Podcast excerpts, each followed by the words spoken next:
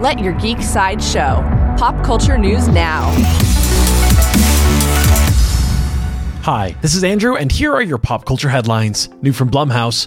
The Hollywood Reporter shared an update about Todd McFarlane's Spawn movie. Scott Silver, known for working on Joker, Malcolm Spellman, who worked on The Falcon and the Winter Soldier, and Matthew Mixon are writing a new script for the Spawn reboot.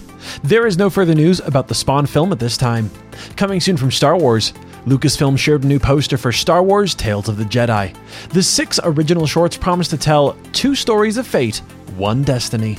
Tales of the Jedi premieres on Disney Plus on October 26th. New from Paramount, the newest episode of Star Trek Lower Decks premieres today. This episode, titled A Mathematically Perfect Redemption, follows a wayward Starfleet ensign who struggles to find a path to redemption.